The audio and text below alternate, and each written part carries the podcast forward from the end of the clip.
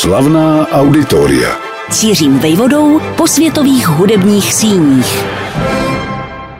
Město jehož název odkazuje na biblickou horu v Izraeli. Město vybudované roku 1420 husity na ostrohu nad řekou Lužnicí. Tismenický potok jej propojuje s vodní nádrží, odkazující se svým pojmenováním Jordán rovněž k posvátné knize knih. Jenomže 33 tisícový tábor po českých Budějovicích druhé největší město v jeho českém kraji nabízí mnohem víc než jen husickou tradici, jakkoliv významnou. A v novodobých dějinách naší země tu přehnaně velebenou a jindy jednostranně odsuzovanou. Přitom skutečný husický komunismus, ono období společných kádí, do kterých byl k obecnému užívání odevzdáván soukromý majetek každého z nich, trvalo tehdy vlastně jenom pár měsíců. Jakmile totiž začali boží bojovníci vybírat od vesnických podaných poplatky, stali se z nich malí feudálové. Ať tak či onak, tábor je dnes ve svém centru překrásným městem klikatých uliček se zřetelným gotickým půdorysem ať už klesají směrem k řece nebo stoupají vzhůru, plíští do ústředního náměstí zvaného jak jinak než Žižkovo. A právě tam směřují naše kroky do rozlehlé budovy Staré radnice. Její chloubou je totiž velký sál, ve kterém tu a tam zní klasická hudba nejvyšší úrovně. Sice snad méně často než ve skvostném divadle, nesoucím jméno zdejšího rodáka Oskara Nedbala, anebo ve společenském domě Střelnice. Jakkoliv jsou tyto dva objekty důležité, nesnesou ovšem srovnání s tím, co je v celém městě Tábor historicky nejcennější. A tím je takzvaná síťová klenba, zastřešující právě zmíněný velký sál Staré radnice. Pro jeho velkolepý vzalet docela trefně přezdívaný palác. Budíš to důvodem pro letmé proskoumání prostoru, jehož improvizované pódium ovládl například počátkem roku 2023 šestičlený soubor, vytvořený dost možná ad hoc, každopádně však v zajímavém složení. Co jméno, to pojem současné interpretační scény naší klasické hudby housle v rukou Jana Mráčka, koncertního mistra České filharmonie, ale také Markéty Vokáčové. Nad violončely skloněni jak její manžel Ivan Vokáč, tak neméně vynikající Petr Nouzovský. A o ideální zvuk viol v tomto All Star sextetu, jak se nazývají, pečují Kristýna Fialová a Karel Untermiller. To vše se navíc uskutečnilo v rámci cyklu Klasici v táboře, který si sice v našem cyklu zaslouží samostatný pořad, ale tady o něj nelze alespoň stručně nezavadit. Tak jako vždy a všude i v případě vybudování táborské staré radnice a jejího velkého sálu, přezdívaného palác, se z přítmí dějin vynožuje několik jmen, která se o to zásadním způsobem zasloužila. Že všechna tři, respektive čtyři, patří mužům, bohužel pouze dokládá historickou nespravedlnost, s níž se někdy potýkáme dodnes. Že totiž ženám, v nejednom případě stejně schopným, či možná schopnějším, byly významné profese a k ním spějící vzdělání zapovězeny. Jako jakousi poťouchlou pomstu dějin lze za to vnímat skutečnost, že zásadní jméno pro vznik staré radnice v táboře není stoprocentně jisté. A například nedávná odborná studie polské vědkyně to dokonce popírá. Proč polská? Protože stavitel Wendel Roskop žijící v letech 1485 až 1549, pocházel z oblasti Lužice, kde také, konkrétně ve Zhořelci, dlouho působil jako městský architekt a po životě naplněném prací také zemřel. Dobrá, ale jak a proč a kdy překlenul Wendel Roskop 250-kilometrovou vzdálenost mezi Zhořelcem a táborem? Co jej k tomu vůbec vedlo a čím to bylo způsobeno?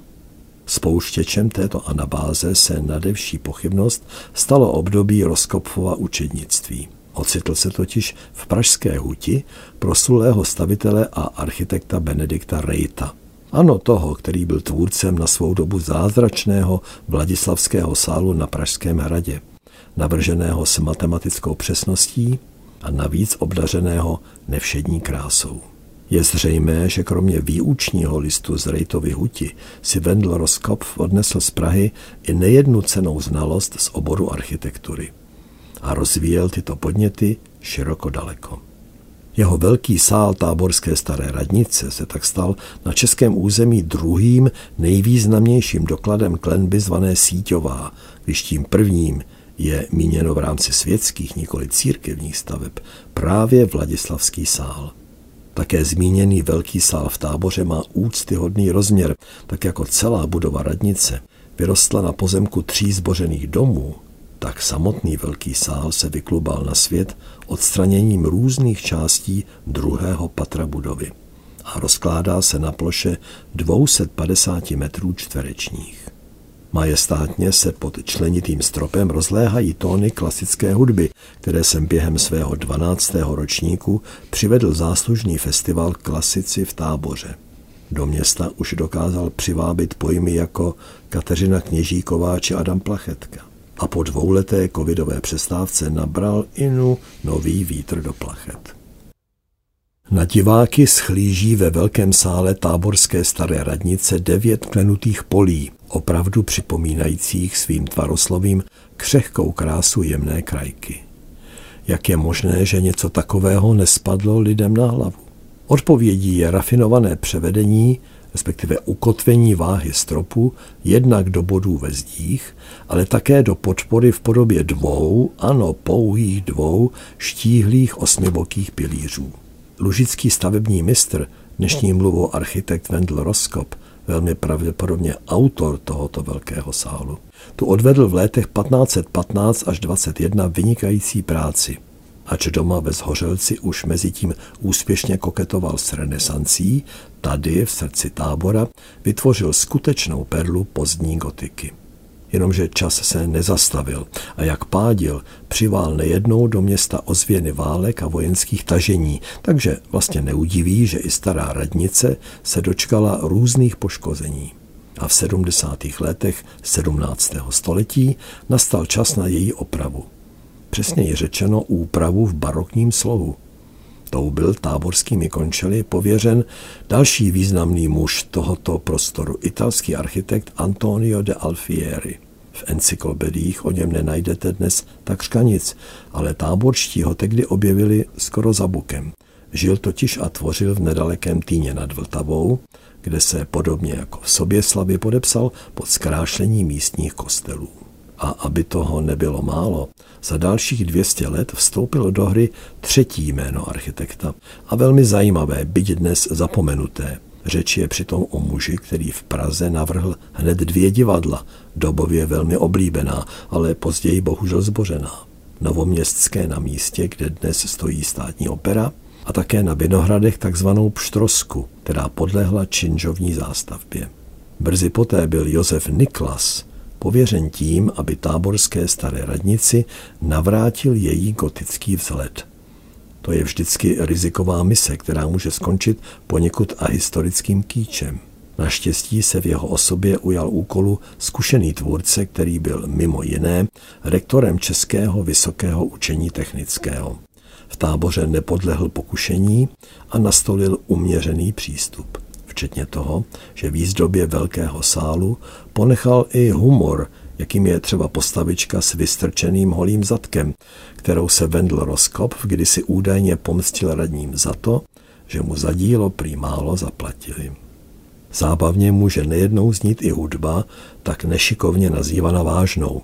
Cyklus klasici v táboře to prokázal opakovaně namátkou v případě, kdy diváky pobavil skvělý hráč na lesní roh Radek Baborák, když v čele svého seskupení Orkestrína oslavil v roce 2021 stoleté výročí od narození mistra argentinského tanga Astora Piazzoli. Od popisu velkého sálu táborské staré radnice tu a tam odbíhám k cyklu Klasici v táboře a tak se sluší alespoň uvést, kdo jej založil a organizuje. Místní rodák, houslista Tomáš Hubka, nejenže už od počátku 21. století působí v symfonickém orchestru Českého rozhlasu, kromě závazku v Praze se ale snaží svou milovanou hudbu přivážet i domů A výsledkem je každoroční festival, na kterém se zcela namátkou blízkli zrovna tak houslista Jiří Vodička jako klavírista Martin Kasík.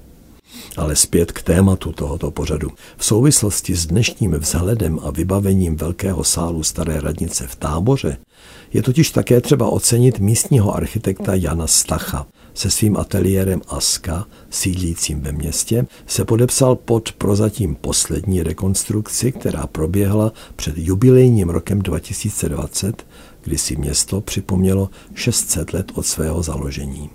Do podlahy velkého sálu bylo přitom umístěno vytápění, které velmi pomáhá temperovat cený prostor a taky zlepšuje pohodlí diváků při koncertech. Pod vzácnou pozdně gotickou klenbou tak může v paláci, jak byl velký sál uctivě nazýván, znít hudba mnoha uplynulých staletí. Slavná auditoria.